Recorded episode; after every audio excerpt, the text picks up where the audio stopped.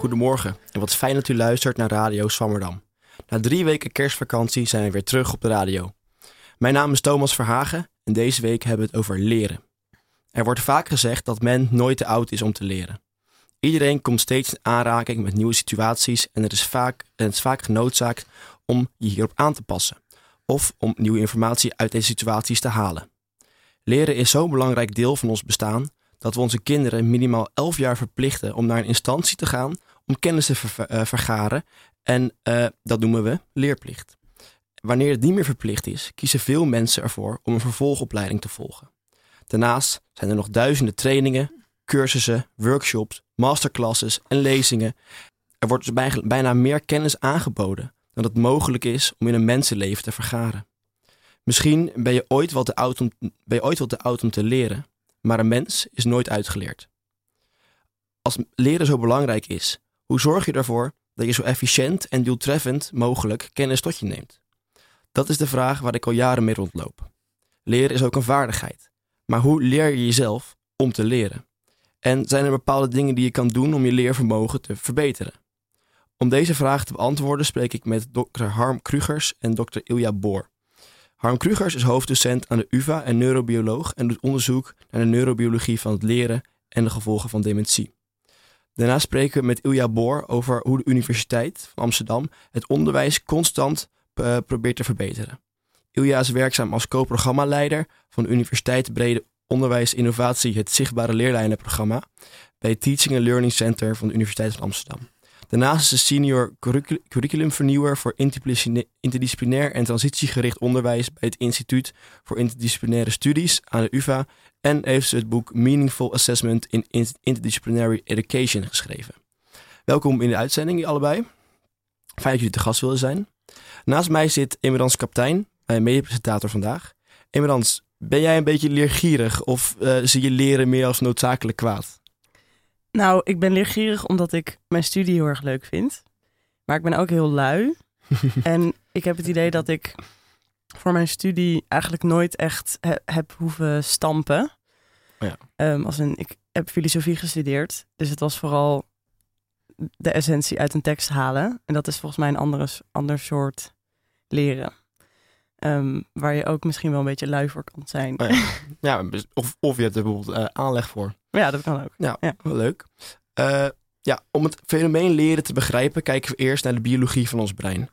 Op de een of andere manier is ons brein in staat informatie voor een korte of lange termijn op te slaan. Zo ben ik vergeten wat ik vorige week als avondeten heb gegeten, maar weet ik nog steeds alle hoofdsteden van de provincies en Europa. Harm, hoe kan dat? Zijn er verschillende soorten van geheugen eh, dat ik gebruik? Nou, het heeft in ieder geval iets te maken met herhaling. Het feit dat je niet meer weet wat je vorige week eh, voor je ontbijt hebt gehad, bij wijze van spreken, dat is een eenmalige gebeurtenis.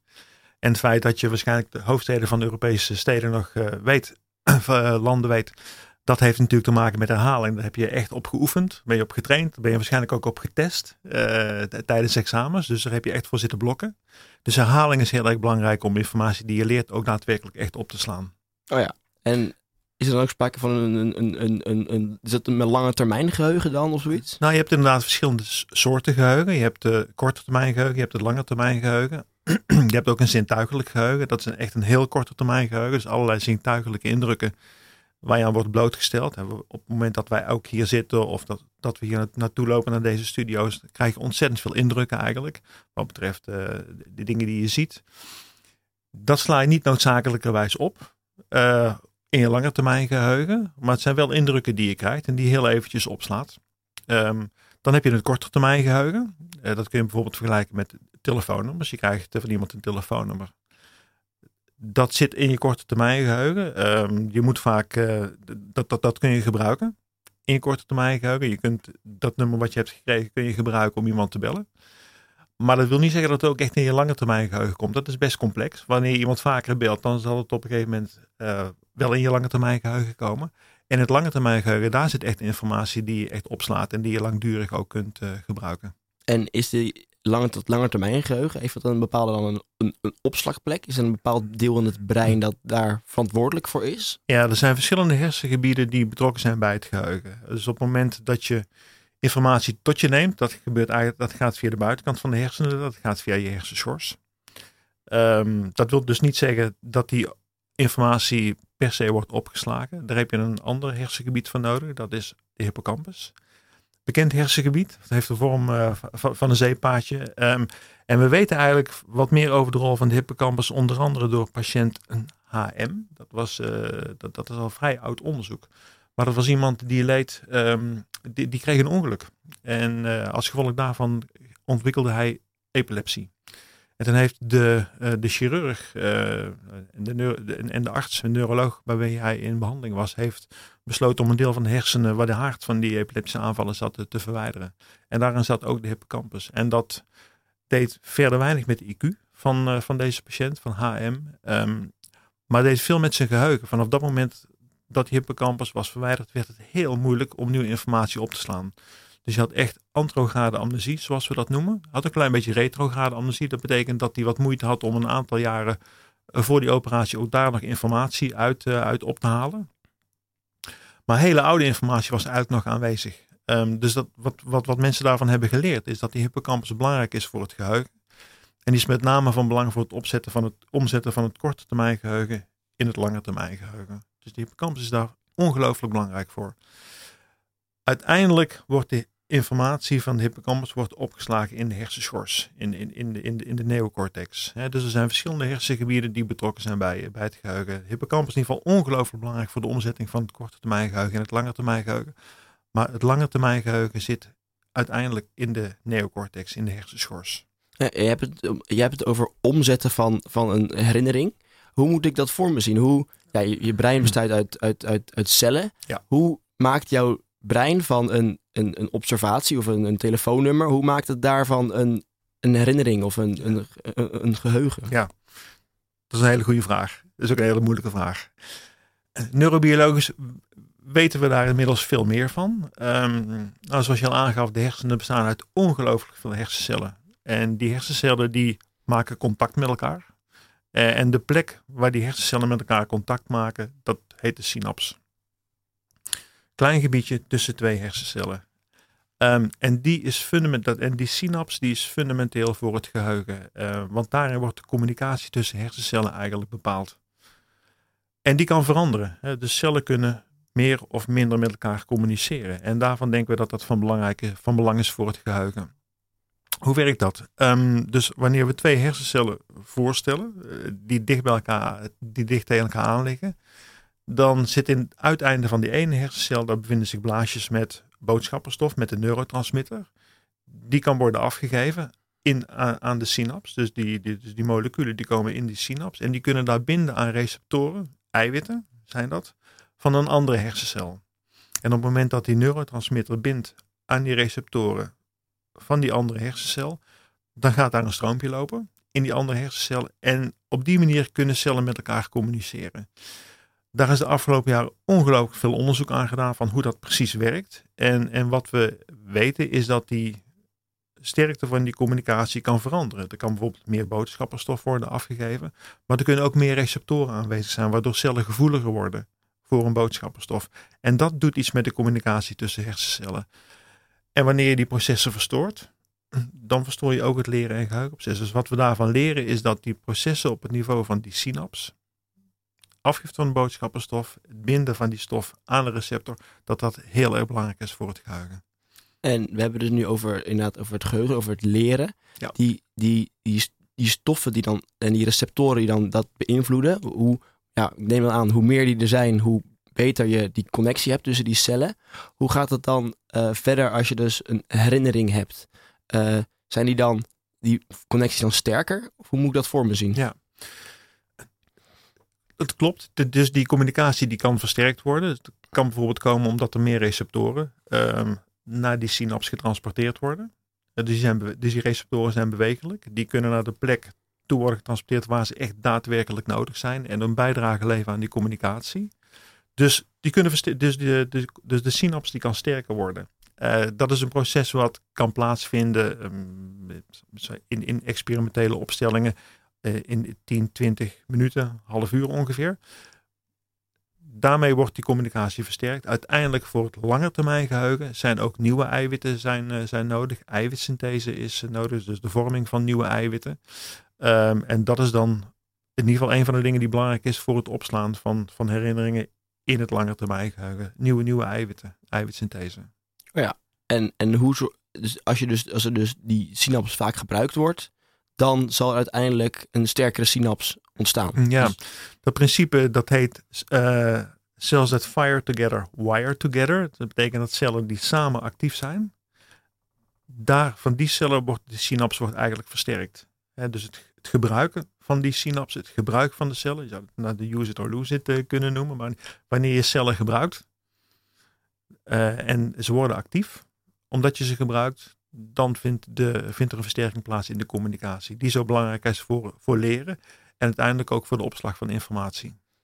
En die opslag van informatie, dus als ik, als ik een herinnering heb, bijvoorbeeld een telefoonnummer, dan kan ik het voor me zien dat als er eh, informatie dus binnenkomt, dus die, dat telefoonnummer, dat er een combinatie is van cellen die samen dat telefoonnummer representeren.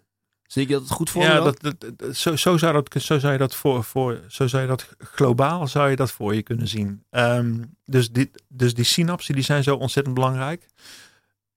We weten inmiddels ook dat niet alle cellen in de hersenen betrokken zijn bij leren en herinneren. Eh, wanneer je ehm, een, een, een, een leerervaring meemaakt, dan is een fractie van de cellen, bijvoorbeeld in de hippocampus, wordt eigenlijk actief. Niet alle cellen worden actief, maar het is een, het is een, het is een Ehm, het- is een hele kleine populatie van cellen die actief wordt. En die cellen die zijn, die zijn van belang voor het opslaan en voor het herinneren. Want ja, experimenteel gezien kun je in experimentele settings kun je die cellen kun je aanzetten, kun je die uitzetten. En dan op die, op die manier kun je ook het geheugen kun je beïnvloeden. Zijn er dan ook bepaalde gebieden die dan eh, verantwoordelijk zijn voor bepaalde informatie? Dat bepaalde informatie van eh, iets wat in een bepaalde categorie zit in een bepaalde hersengebied wordt opgeslagen? Ja. Nou ja, ik denk, ik denk inderdaad. ehm kijk, die hippocampus is van groot belang voor ehm, bijvoorbeeld ruimtelijke informatie. Eh, navigeren. Ehm, wanneer die hippocampus minder goed functioneert, dan gaat het ten koste van het navigeren en, en de oriëntatie in de omgeving. Dus de hippocampus is, dat is een van de gebieden die daarvoor belangrijk is. Hippocampus doet waarschijnlijk ook meer. Doet iets, eh, doet iets wat betreft eh, de, de, de, informatie over geur, maar ook over informatie over tijd. Dus daar, zit, daar wordt meerdere, uh, vanuit meerdere bronnen wordt daar informatie wordt daar gecodeerd en wordt daar met elkaar gecombineerd om een geheugenspoor te vormen. En uh, wat bedoel je precies met een geheugenspoor? Nou ja, dat, dat kan bijvoorbeeld zijn van dat je weet hoe je hier bent gekomen. Oké, okay, dus het is een, een, een bepaalde, om, ja, uh, dus die, die cellen die dan uh, die herinnering of die aanwijzing daarvoor coderen. Ja. Oké. Okay. Ja. ja. Je kunt bijvoorbeeld, uh, dat, dat, is onderzoek wat veel wordt gedaan in, in die experimentele studies. Dus je kunt bijvoorbeeld dieren trainen bepaalde leren- en geheugentaken. Dan zie je dat in bepaalde gebieden hersencellen actief worden. Oké. Okay. Uh, ja, dat verklaart dus ja, dat, dat use it or lose it. Uh, dat, dat kan dus ja, verklaren waarom ik langzaam iets vergeet wat ik dus niet gebruikt heb. Zoals uh, wat ik vorige week gegeten heb. Maar komt, verklaart het ook waarom ik me dingen weer verkeerd kan herinneren? komt het ook doordat ik informatie niet genoeg gebruik? Of is er een andere reden achter? Dat zou kunnen. Um, we weten ook dat het geheugen minder specifiek wordt in de loop van de tijd. Dus op het moment dat je iets leert, dan heb je er vaak nog best een hele levendige herinnering aan gedurende een bepaalde periode. Die herinnering die wordt opgeslagen in je hersenschors en vanaf dat moment begint er een soort van generalisatieproces. Dat betekent dat het geheugen minder specifiek wordt. Dat is niet noodzakelijkerwijze slecht. Dat kan eigenlijk ook wel heel gunstig uh, kan dat zijn. um, Hoezo kan dat gunstig zijn? Nou ja, omdat je wat bredere concepten uh, kunt, uh, kunt, kunt herinneren. Oh ja. Wanneer bijvoorbeeld, uh, wanneer bijvoorbeeld wordt uh, een, een, negatieve gebeurtenis meemaakt, bijvoorbeeld je, wordt, uh, je loopt op straat, je wordt aangevallen door een hond.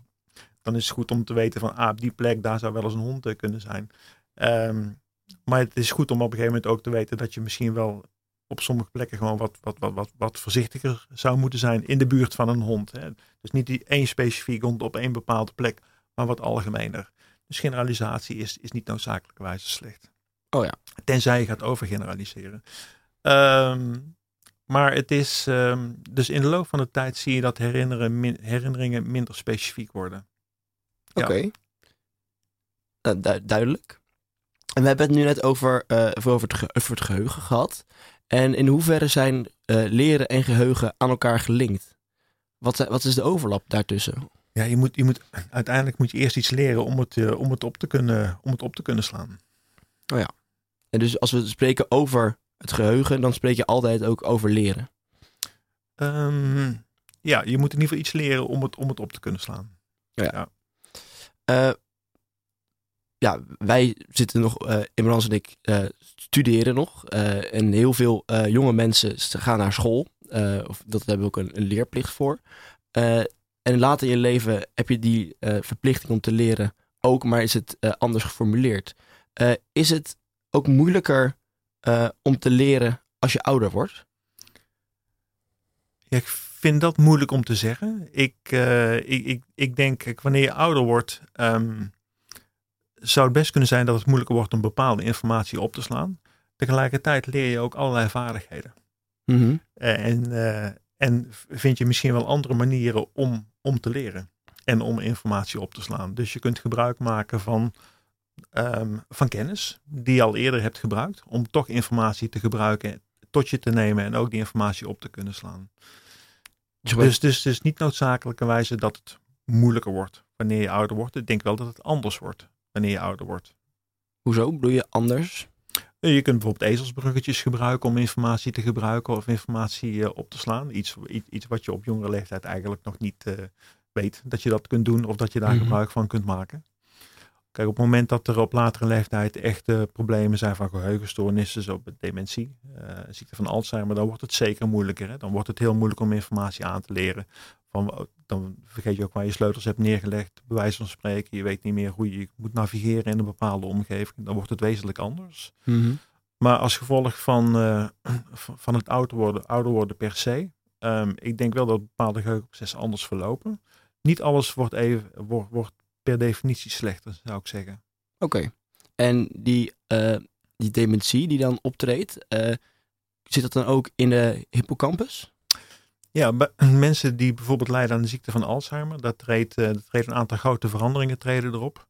Ehm, de hersenschors, dus waar de herinneringen worden opgeslagen, die krimpt, die wordt kleiner. De hippocampus, die wordt ook, eh, wordt ook kleiner. Ehm, en je ziet, ehm, dus, dus die hersengebieden nemen af in volume. Eh, sterven ook cellen af. Ehm, en je ziet ook allerlei andere veranderingen in de hersenen optreden. Hè. Er zijn bepaalde eiwitneerslagen, zoals amyloïd en tau. Dat zijn echt eh, eiwitten die kenmerkend zijn voor de ziekte van, eh, van Alzheimer. En we weten inmiddels ook op dit moment dat er ontstekingsreacties eh, optreden in de hersenen.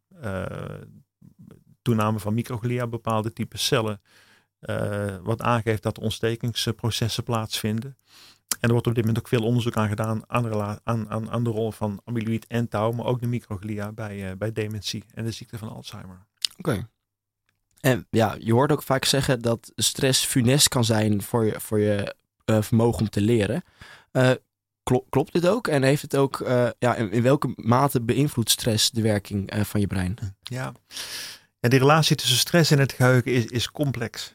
Ehm, we weten bijvoorbeeld dat stressvolle en emotionele gebeurtenissen, eh, dat we die over het algemeen vrij goed onthouden. Als, het feit dat je niet meer weet wat je een week geleden voor je ontbijt hebt gehad, ehm, dat kan. Eh, Ik denk dat is iets, iets, iets wat veel mensen zullen herkennen. Maar als ik je zou vragen, kun je een hele leuke, levendige of misschien een hele verdrietige situatie eh, oproepen, dan heb je er waarschijnlijk aan veel oudere herinneringen heb je nog een vrij levendige herinnering. Dus emotionele gebeurtenissen kan positief zijn, kan negatief zijn. Die weten over het algemeen vrij goed, eh, goed te herinneren. Dat komt onder andere ook door hormonen. Die worden aangemaakt tijdens stressvolle gebeurtenissen die eh, die, die de geheugenopslag eigenlijk bevorderen. De stress heeft niet noodzakelijkerwijze negatieve effecten voor het geheugen. Ont- Onthouden die gebeurtenissen heel erg goed. We denken ook dat het heel belangrijk is. Hè. De stressvolle gebeurtenissen zijn, zijn vaak belangrijke gebeurtenissen. Eh, die wil je ook vaak wel goed onthouden. Ehm, aan de andere kant heeft met name langdurige stress kan echt negatieve gevolgen hebben voor het, eh, voor het geheugen. Eh, de communicatie tussen de hersencellen verloopt ook veel minder goed. Het verstoort de werking van die synaps, onder andere. Dus langdurige stress is, is, is negatief. En ook het, het moment van de stress ten opzichte van, het leer, van de leersituatie, van de leergebeurtenis, is van belang. Dus wanneer de leersituatie onderdeel is van de stressor, of de stress is onderdeel van de leersituatie, dan onthoud je het eigenlijk heel erg goed. Maar we, we weten ook vanuit onderzoek, zowel met mensen als, uh, als een dierexperimenteel werk, dat wanneer je wordt blootgesteld aan een stressvolle gebeurtenis, net voordat je bijvoorbeeld informatie moet oproepen, dat de het oproepen van informatie eigenlijk veel minder goed verloopt. Dus gestrest zijn op je tentamen is niet handig? Um, een, dat zou ik niet willen zeggen. Uh, ik, ik, denk ook dat de mate van stress van belang is. Een van de ideeën is dat een klein beetje stress en arousal uh, wel goed is voor het geheugen. Te veel is zeker niet goed. Um, en ook langdurig veel stress is eigenlijk niet goed. Uh, maar een, een, een, klein beetje spanning is wel goed om goed te presteren, ook cognitief. Dus naarmate je, je, je kunt het eigenlijk zien dat wanneer je um, een, klein beetje stress hebt, een klein beetje arousal, dat dan eigenlijk het geheugen best heel erg goed werkt. Heel veel stress is niet goed voor het geheugen. Weinig stress is eigenlijk ook niet zo heel erg goed voor het, uh, voor het geheugen. Dus, een klein beetje spanning, een klein beetje arousal over het algemeen is, uh, is goed. Langdurig is niet goed. En hoe zou je ervoor kunnen zorgen dat je dan dus die, dat kleine beetje arousal hebt? Uh, hoe, hoe kun je dan dat, dat op, op, optimaliseren? Ja, ik, ik, denk dat dat bijna voor iedereen verschillend is. Hoe je, hoe je dat doet. Uh, ik denk wel dat je jezelf gewoon optimaal kunt, uh, kunt prepareren. Bijvoorbeeld voor het leren van een. Nee, dan kijk ik even naar Ilja. Voor een, uh, voor een tentamen. Um, ik, ik, ik, ik denk zelf dat goed voorbereid zijn natuurlijk heel erg, heel erg belangrijk is. En het feit dat het een uh, een, een, tentamen is waarbij je zeker niet weet wat je van tevoren natuurlijk te wachten staat. Dat zorgt al voor een soort van onzekerheid en daarmee ook een soort van spanning en arousal. En probeer dat in ieder geval te controleren. Dat is denk ik heel erg uh, belangrijk. Oh ja. ja. Dus goed voorbereid zijn is ontzettend belangrijk. Dus de avond van tevoren beginnen is niet een goed idee? um, Nee, ik denk dat je je goed moet voorbereiden. Wat ik net aangaf, van herhaling is heel erg belangrijk. Voor het goed opslaan van, uh, van informatie is herhaling van informatie. Het blijven leren van informatie is ontzettend belangrijk.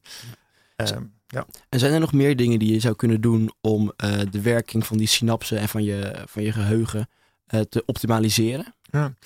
Nou ja, kijk, een van de dingen die ook belangrijk is voor het, voor het geheugen is slaap.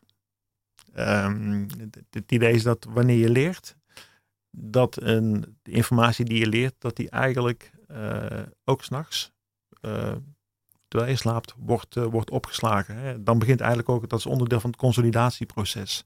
Dus goed slapen is echt heel erg, heel erg belangrijk.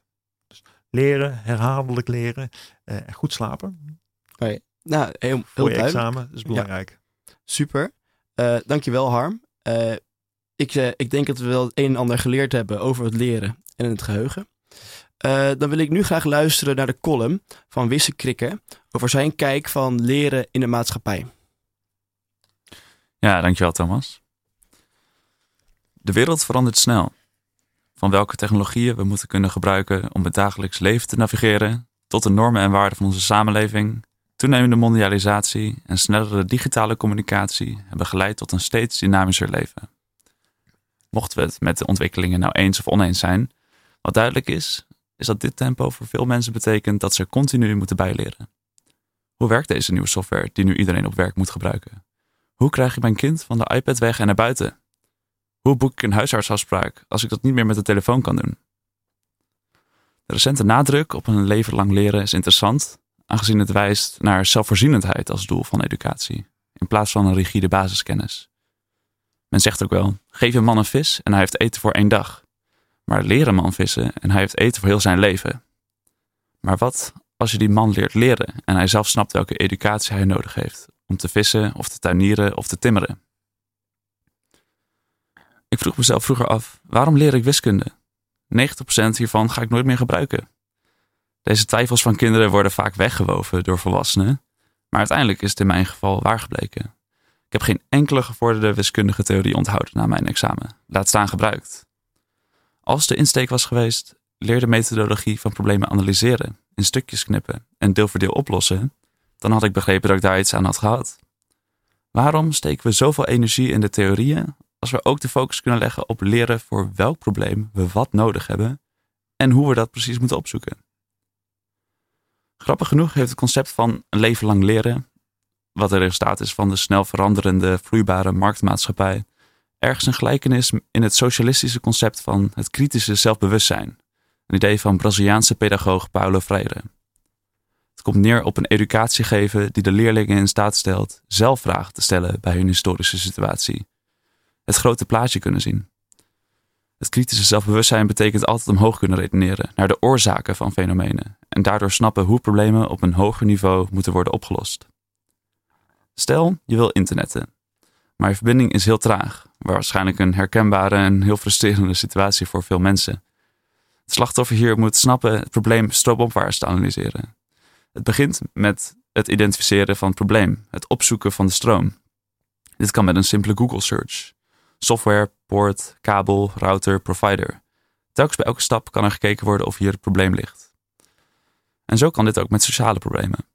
Het doel is om net zoals met de router stroomopwaarts te kijken wat ons deze situatie heeft gebracht. Om terug te gaan naar de vragen die ik stelde in het begin. Waarom vragen we onszelf niet waarom is er opnieuw noodzaak voor een nieuw softwarepakket op werk? Welke oorzaken liggen achter het feit dat kinderen minder buiten spelen? Waarom was contact met een huisarts vroeger zoveel makkelijker dan nu? Niet iedereen wil filosoof worden natuurlijk, maar leerlingen aanleren om een leven lang kritisch te denken, daar heeft iedereen profijt van. Dat is makkelijker gezegd dan gedaan. Voordat het educatiesysteem veranderen, moeten we goed weten hoe dat er precies uitziet, een kritische educatie. Hoe leer je om te leren? Dankjewel Wisse voor deze column. Zeker iets om uh, over na te blijven denken. Uh, dan wil ik graag door met jou, Ilja. Uh, als innovator bij het Teaching and Learning Center zet jij evidence-based didactische principes om in onderwijsvernieuwingen op curriculair niveau. Dat is een hele mond vol. Uh, zou je kunnen toelichten wat jouw werkzaamheden precies inhouden? Oeh. nou, ik denk wat het verschil is. Um, wat je hier hoort is curriculumniveau, denk ik. En dat omzetten van wat weten we eigenlijk, wat Harmond ook, ook verteld heeft. Wat kan je uit neurobiologie gebruiken, wat we weten over leren voor het ontwerpen van curricula. Dus dat is eigenlijk dat omzetten naar, van evidence-based naar, naar de praktijk. En de andere, dat curriculair niveau, is dat ik ervan overtuigd ben dat het niet heel erg helpt om één vak te veranderen. Maar dat je eigenlijk moet kijken, wat willen we dat deze studenten leren? En hoe zorgen we ervoor dat dat in het hele curriculum terugkomt? En om even naar Wisten terug te gaan, ik ben helemaal met zijn column eens. Uh, dat als wij willen dat we studenten leren kritisch denken, dat doe je natuurlijk niet door een workshop te organiseren zo halverwege het eerste jaar. Dat is iets wat je eigenlijk in elk vak, dat leer je ook aan inhoud. Dus dat leer je eigenlijk gedurende het curriculum. Ik denk dat we ons daar veel meer op zouden moeten richten en dat is ook waar dit over gaat. Oké, ja, dat, uh, dat is ook precies inderdaad wat jouw werkzaamheden bij het, uh, het, het zichtbare leerlijnenprogramma inhoudt. Maar je had het eerst over, eerst wil ik het hebben over het evidence-based uh, deel van jouw werk. Uh, bij die onderzoeken die gedaan worden naar leerprestaties, uh, naar wat voor resultaten wordt er dan precies gekeken en wat wordt er dan gemeten? Wordt dit gemeten met, aan de hand van prestatiecijfers of, of, mensen die, of, hoe, of mensen de stof na drie jaar nog kennen? Hoe moet ik het voor me zien? Um... Wat, is, wat is succesvol geleerd bij het onderzoek wat jij nou, ik denk gebruikt. Wat je zou, hoe je het meer denk ik zou kunnen zien, is wat bijvoorbeeld wat weten we aan theorieën over leren. Bijvoorbeeld wat weten we over zelfsturing. Hè? Dus als je zou zeggen van ook eigenlijk waar wie ze over ging, we willen dat studenten hun leven lang kunnen leren. Welke vaardigheden moeten ze dan leren? Wat weten we daarover? En hoe kan je dat in een curriculum verweven? Dus ik denk dat je het meer zo kan zien. Of wat weten we bijvoorbeeld over um, wat leren bevordert over wat, hoe, hoe kan je daar bijvoorbeeld feedback geven en ontvangen in een curriculum verweven. Dus dat zijn eigenlijk meer de soort van leertheorieën die we dan toepassen in de praktijk en die verweven in innovaties. En als je zou vragen van, nou weet je, hoe meet je succes? Dat is heel lastig hè, in een innovatie. Dat is, dat is echt niet eenvoudig. Je zou kunnen zeggen van, dat je kan kijken bijvoorbeeld het aantal studenten dat, dat bijvoorbeeld een bepaald hertentamen, je ziet daar wel papers over. Dus hoe, hoe lang studenten over een bepaalde opleiding doen of hoe vaak ze iets herhalen of wat de cijfers zijn. Maar dat ligt natuurlijk heel erg aan wat, wat je onderzoekt. Wat je vraag is ook natuurlijk hoe je dan meet wat succes is. Dat is niet zo heel makkelijk één op één dus op zo te vertalen eigenlijk. En gebruik je dan ook uh, uh, neurobiologisch onderzoek, zoals waar Harm het over verteld heeft? Of kijk je meer naar het grotere plaatje? Uh, nou, ik denk dat ook niet heel makkelijk om dat zo te zeggen. Uh, omdat heel veel van het ehm, onderzoek wat Harm ook hier beschrijft, het gaat dus of over een soort gedrag van mensen of over op moleculair niveau. Dus je kan natuurlijk niet zeggen, oh, we weten nu iets over molecuul X, over hoe dat helpt bijvoorbeeld bij de overdracht tussen die synapsen en wat dat dan voor effect heeft op uh, hoe je een vak ontwikkelt. Ik denk dat, dat je die vertaling één op één niet zo makkelijk kan maken. Oké. Nee, duidelijk. Uh, je bent werkzaam bij het Teaching and Learning Center. voordat we doorgaan over voordat we gaan hebben over wat, jij, welk, wat jouw werk met die curricula uh, precies inhoudt, mhm. wil ik het graag hebben over wat het Teaching and Learning Center precies uh, doet. Uh, wat is het Teaching and Learning Center en wat proberen zij te bereiken? Nou, voor de, ja, je hebt het nationaal zijn er heel veel Teaching okay. and Learning inmiddels. En UvA heeft er ook één en die is uh, op, die heeft een heel klein Teaching and Learning Center voor Centraal. En elke faculteit heeft ook nog zijn eigen Teaching and Learning Center. En daarnaast heeft de UvA natuurlijk het uh, Instituut voor Interdisciplinaire Studies. En daar wordt ook heel veel onderwijs uh, ontworpen. Maar de doelstellingen van hier is Teaching and Learning Center. Dat zijn, ze heeft eigenlijk drie poten. Dat heeft innovatie, het professionaliseren van docenten. En de laatste is ja, kennisdeling en onderzoek naar onderwijs. En, of naar innovaties. Ja, en, en hoe proberen ze dit dan te bewerkstelligen? Die drie uitgangspunten? Uh, nou, ze, uh, ze zorgen bijvoorbeeld, als je kijkt naar bijvoorbeeld docentprofessionalisering. Je hebt nu uh, ook nationaal is dat trouwens, dat alle docenten op universiteiten een BKO, dus dat is een basiskwalificatie onderwijs, krijgen. Uh, waarin allerlei didactische principes naar voren komen. En docenten een portfolio op, opbouwen. Dus het professionaliseren, dat regelt bijvoorbeeld de TLC. Dus dat is een van de dingen die ze doen. En voor innovatie zie je ook dat er uh, soms op, op uh, docenten geholpen worden bij het innoveren van een vak. Samen met de TLC of in dit geval samen met IS. Dus het Instituut voor Interdisciplinaire Studies. dus dat zijn allemaal manieren, denk ik, om ja, daar vorm aan te geven. Oh ja, nee, duidelijk. Eh, we hebben het met Harm gehad over de effecten van stress en de effecten die stress op het leren kan hebben. Uh, een beetje stress uh, of op, opwinding kon helpen, mm -hmm. maar te veel kon funest zijn. Ja. ik kan me goed voorstellen dat studenten onzeker of gestrest zijn van bepaalde onderdelen van het onderwijs. doet het Teaching and Learning Center ook hier met iets met deze inzichten? Um, Nee, ik weet niet of je kan zeggen over uh, teaching and learning. Ik denk dat er wel veel aandacht in, in curricula en dat docenten daar natuurlijk. Want uiteindelijk, ja. degene die daar iets mee moeten, ja, zijn uiteraard studenten, maar zeker ook docenten. En de manieren waarop je daar in vakken mee om kan gaan en wat docenten ook veel doen, is dat je zegt, we hebben niet een, een tentamen helemaal aan het einde. Uh, en dat, dat, dat noem je dan, ja, de summatieve feedback. Dus dat is eigenlijk dat je studenten gewoon vraagt van zijn de leerdoelen behaald. En daar krijg je dan een cijfer voor, dat, dat weet je tentamen. Maar je kan dat ook bijvoorbeeld halverwege een vak doen. En dat je dan studenten, dat heet formatief, dat je gewoon laat oefenen met bijvoorbeeld een tamenstof. En dat je ziet van nou, dit waren de doelen. Hoe ver sta je nou eigenlijk tot met het bereiken van deze doelen? En wat moet je nog doen om, om, je, om je doel te behalen? En dan kan je daar natuurlijk ook veel meer stress mee reduceren. Want de studenten kunnen veel beter monitoren eigenlijk hoe het met een ontwikkeling gaat. En dat is natuurlijk wat je, iets in, wat je wat docenten in vakken kunnen doen. Oh ja, dan kun je, dat is een veel eerder moment van leren. Uh, dan heb je eerder een moment van leren. Dan kan je dus eerder jezelf uh, ja, ontwikkelen. Ja, precies. Ik denk dat monitoren van, daarvan echt heel belangrijk is. En de, dat het dus ook helpt. Want je hebt dan gewoon meer controle daarover. Ja, en dat is volgens mij ook precies wat jullie doen bij het Zichtbare, Zichtbare Leerlijnenprogramma. Daar ben jij uh, de co-projectleider. kan je me precies eh, uit te leggen wat dat zichtbare leerlijnenprogramma inhoudt. Ja, zeker. Ja, dat, doe ik samen met mijn uh, collega Sandra Cornelissen. Mm um, en dat programma dat is, uh, dat gaat best een tijd terug, maar dat hebben we ook vanuit de opleiding Parkarm, ook waarvan ken uh, psychologie zijn we dat gestart bij de, bij de faculteit van de UvA. En dat gaat eigenlijk over ja, drie dingen. Ook dat heel mooi is dat dat, dat al terugkomt van Harm. Dat gaat over ja, het zingeven, studiemotivatie en um, retentie. Dus het onthouden van het geleerde. Daar komt die herhaling natuurlijk uh, ook in terug, uh, die Harm al aangaf. En daarvoor wilden we leerlijnen maken. Dus want je, wat je soms ziet is dat studenten van het een naar het andere vak gaan. En dan een soort van control-alt-delete, nieuw vak. En dat is natuurlijk niet de bedoeling, eh, want dan gaat juist over die herhaling. En dan het idee van die leerlijnen is, is dat je gewoon een opbouw hebt. Dus je hebt een opbouw en samenhang in curricula. Dus dingen uh, ja, die het niveau neemt bijvoorbeeld toe. Of je gaat ergens de verbreding in. Maar het is wel belangrijk dat het voor studenten en voor docenten, dus dat je het op curriculumniveau doet. Omdat je dan ook weet van, ja, we doen dit niet alleen maar om de tentamen te halen. Maar je wil natuurlijk studenten iets leren waar ze de rest van hun leven met een beetje mazzel uh, wat aan hebben. Ja, wat jullie in principe doen is jullie verbinden de de verschillende leerdoelen van verschillende vakken tot een groter geheel. Juist, een, ja. één grote doel aan het einde van de eh, opleiding. Ja. Oké, Ja. duidelijk.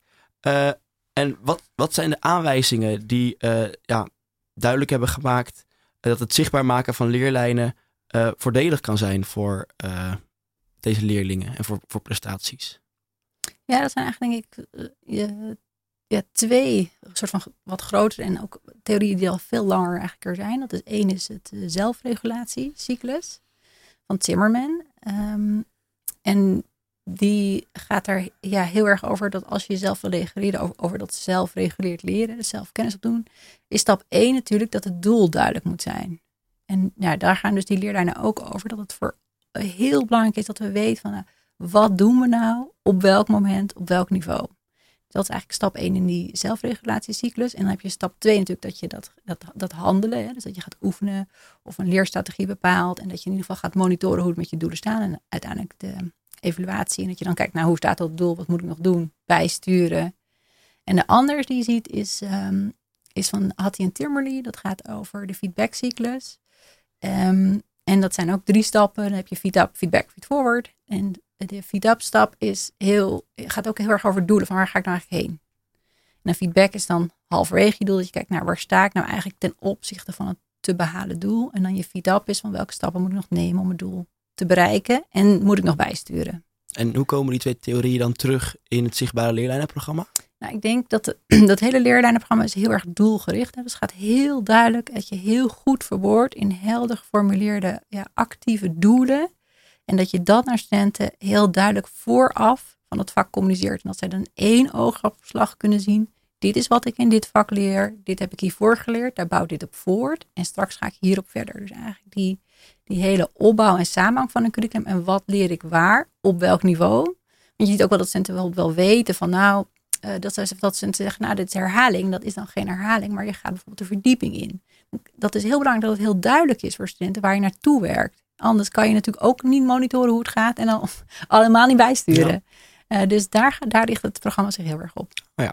En hoe probeert het, uh, ja, hoe proberen jullie dan voor al die opleidingen die, die leerlijnen zichtbaar te maken? Hoe gaan jullie dan te werk? We werken altijd met teams, kleine, kleine leerlijnenteams. Dus, dus van, per leerlijn is er één docent van het curriculum, maar vaak een senior docent die goed overzicht heeft in het curriculum. Um, er is altijd een opleidingsdirecteur. Dus dat, nou, stel je voor, je hebt een aantal leerlijnen. En dat is ook heel interessant. Wat Wisse al zei, is dat er veel meer op vaardigheden gezeten wordt. De universiteit is natuurlijk heel erg bekend om de kennis. En dat is hartstikke belangrijk. Maar dat we daarnaast ook echt vaardigheden in dat curriculum krijgen. Zoals kritisch denken. Of zoals samenwerken. En dat we daar ook doelen voor formuleren. Dat je dan goed kijkt, waar zit die dan? Dus we werken gewoon altijd op curriculum met docententeams samen aan het opbouwen van het curriculum. En dan is het het doel om dit binnen de hele UvA te implementeren. Ja, nou, dat is een flinke klus. dus we zijn begonnen met alle bachelors. We hebben nu ook een heel trainersteam. Waar we deze hele ja, leerlijnen methodiek. Dus we hebben een heel ja, programma ontwikkeld van hoe zorg nou dat we met dit team werken. Wat doen we nou in bijeenkomsten. Maar hoe zorg je eigenlijk ook dat alle docenten van het hele team hierin meegenomen worden. Dus dat, dat eigenlijk de doelen die eruit komen door het volledige programma en alle docenten die erbij betrokken zijn uh, gedragen worden. En zijn er al uh, resultaten van deze onderzoeken? Zijn er uh, wat, wat, ja, hebben jullie al feedback gekregen uh, op, op het implementeren van dit systeem? Ja, we zijn dus bij een aantal opleidingen klaar. En we hebben ook een aantal studenten gesproken. En wat ik heel leuk vond van studenten, dat dat ze zeiden, ja, ik zie nu eigenlijk pas hoeveel we aan nou ja, bepaalde vaardigheden doen en wat het mij geholpen heeft. Dat was een student die had net haar bachelor klaar. Die zat in de opleidingscommissie en dat vond ik zo'n heel mooi compliment. Omdat ik dacht, ja, dat is eigenlijk precies waarvoor we dit doen. Dat het voor studenten duidelijk is wat we wanneer doen en hoe ze dat ook kan helpen.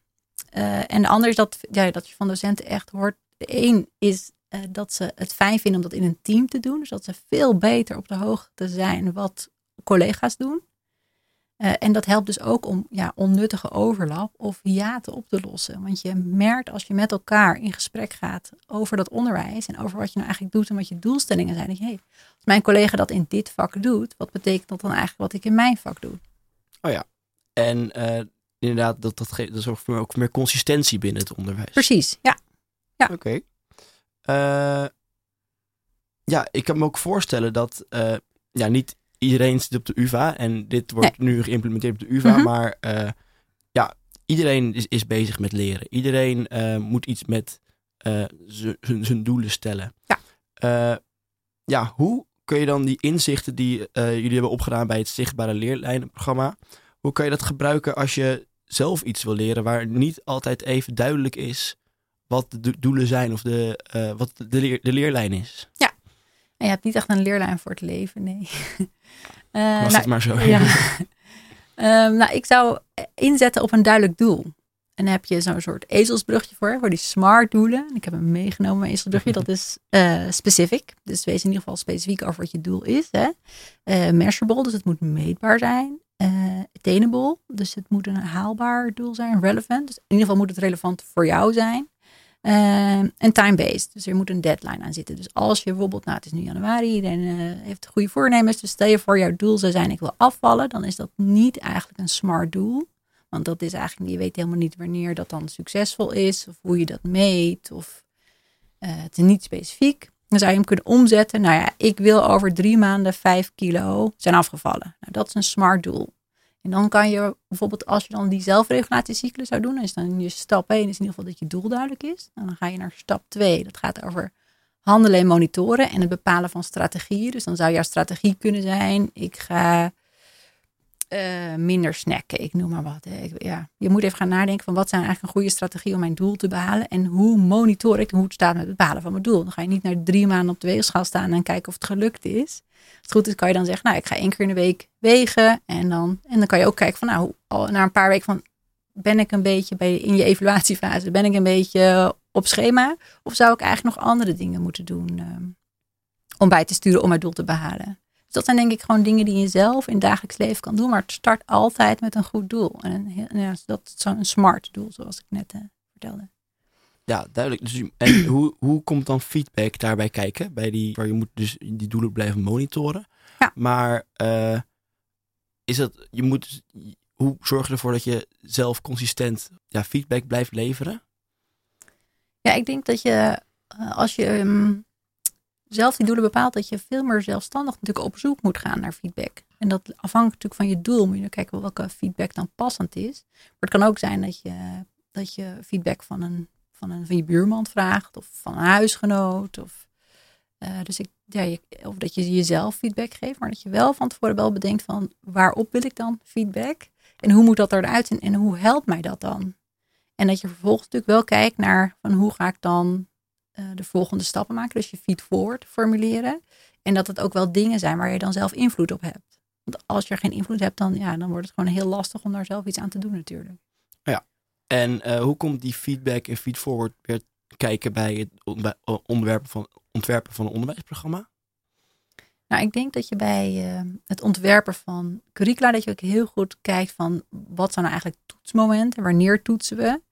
En wanneer geven we welk type feedback? Want je hebt dus verschillende soorten. En je kan je voorstellen, het heeft weinig zin om een student aan het einde van een vak, bij het inleveren van een opdracht, nog feedback te geven over hoe het beter kan. Uh, omdat de student dan al een tentamen heeft, een cijfer heeft en daar op dat moment eigenlijk niks meer mee kan. Um, dus dan kan je beter op een ander moment die feedback geven. Tenzij de studenten nog wel de mogelijkheid hebben om er iets aan te doen. Dus ik denk dat je dat dat zijn allemaal manieren uh, waarop je dat in curricula kan verweven. Oké, als je een doel hebt, mm stel je moet hem uh, op een gegeven moment uh, bijstellen. Ja. Uh, en of het is on onhaalbaar. Mm -hmm. hoe ga je daarmee om? Dat kan ook een stressvolle situatie zijn. Ja. Nou, ik, ik zou dan. Dat kan dus op verschillende manieren. Dat je gewoon met iemand bespreekt van dit was mijn doel. Um, het loopt niet echt lekker. dat, dat kan in een studentenomgeving dat je het met, met je medestudenten doet. Of kan het privé zijn met een huisgenoot of met een vriend. Of nou ja, kan op verschillende manieren. En dat je dan uh, gaat kijken van wat heb ik nou eigenlijk nodig om het doel wel te behalen. En wat zijn dan dingen waar ik invloed op heb. En het kan ook zijn dat je zegt in het geval van leren, dat je een leerstrategie aanpast. Um, wat wij bijvoorbeeld veel bij eerstejaarsstudenten zien, is dat ze uh, leerstrategieën gebruiken die op het VBO heel succesvol waren maar op een universiteit minder succesvol, omdat ze bijvoorbeeld niet haalbaar zijn in de tijd of de hoeveelheid stof die ze moeten verwerken. Nou, dan kan het zijn dat een docent met een student daarover in gesprek gaat. Gewoon wat je we zien. Of, je, of een student vraagt dat ik zie dat ik, dat ik dat type doelen lastig vind. Nou, dat ze daarover in gesprek gaan. Dat je kijkt van ja, wat zou een leerstrategie zijn die bewezen effectief is. Hè. Dus daar kan je ook eigenlijk weer gebruik maken voor al die theorieën over hoe leren werkt en wat effectief is. Hoe je actief leert. Ehm, en dat je student dan helpt en daar samen met in gesprek gaat. En wat kan jij nou doen om je leren te verbeteren? Oh ja. Mag ik daar? Ja. Ja, als ik daar iets aan kan toevoegen. Ik denk, ik denk dat dat juist momenten zijn die heel belangrijk zijn. Het zijn momenten dat de student ook wordt gestretched eigenlijk. En dat kunnen denk ik hele belangrijke leermomenten zijn. Je loopt ergens tegenaan. Om wat voor reden dan ook. En dan kun je je doelen bijstellen. En daarmee kun je eigenlijk ook je, je, je, je gedrag voor de toekomst, zal ik maar zeggen, ook gaan aanpassen en veranderen. En daar het beste, beste van jezelf weer uh, uithalen. Dus dat zijn denk ik juist hele belangrijke momenten om dat te monitoren. En ook voor jezelf te constateren om daar iets mee te doen. Nou, super. Nou, ik denk dat dit een uh, goed uitgangspunt is uh, van de uit uitzending. Dankjewel uh, Ilja voor je verhelderende verhaal over het Zichtbare Leerlijnenprogramma. De, daarmee zijn we alweer bij aan het einde gekomen van deze uitzending. In deze uitzending hebben we het gehad over de neurobiologie van ons geheugen met Dr. Harm Kruger. Ook zijn we ingegaan op hoe de UvA wetenschappelijke bevindingen inzet om de universite universiteitsbrede onderwijsinnovatie te bewerkstelligen met Dr. Ilja Boor. Beide ontzettend bedankt voor jullie komst. Uh, de column van vandaag was van Wisse Krikke. Ook jij bedankt voor je komst. Verder wil ik graag mijn mede-redactieleden bedanken voor hun bijdrage vandaag. Uh, Emerans, kapitein, kapitein, bedankt voor je aanwezigheid als mede-presentator. Uh, vandaag werd de techniek verzorgd door Lilian Kingma. Ook jij bedankt. Uh, heeft u vragen of opmerkingen? Stuur ons gerust een berichtje via social media of ouderwets een mailtje met, naar radioswammerdam.gmail.com. Op Instagram, Facebook en Twitter kunt u uh, ons volgen om nooit meer iets te missen van Radio Swammerdam. Deze uitzending wordt vanmiddag ook geüpload op alle podcastkanalen, zodat u hem terug kan luisteren of kan delen. Mijn naam is Thomas Verhagen. Bedankt voor het luisteren naar Radio Swammerdam en ik wens u een hele fijne zondag. Thank you.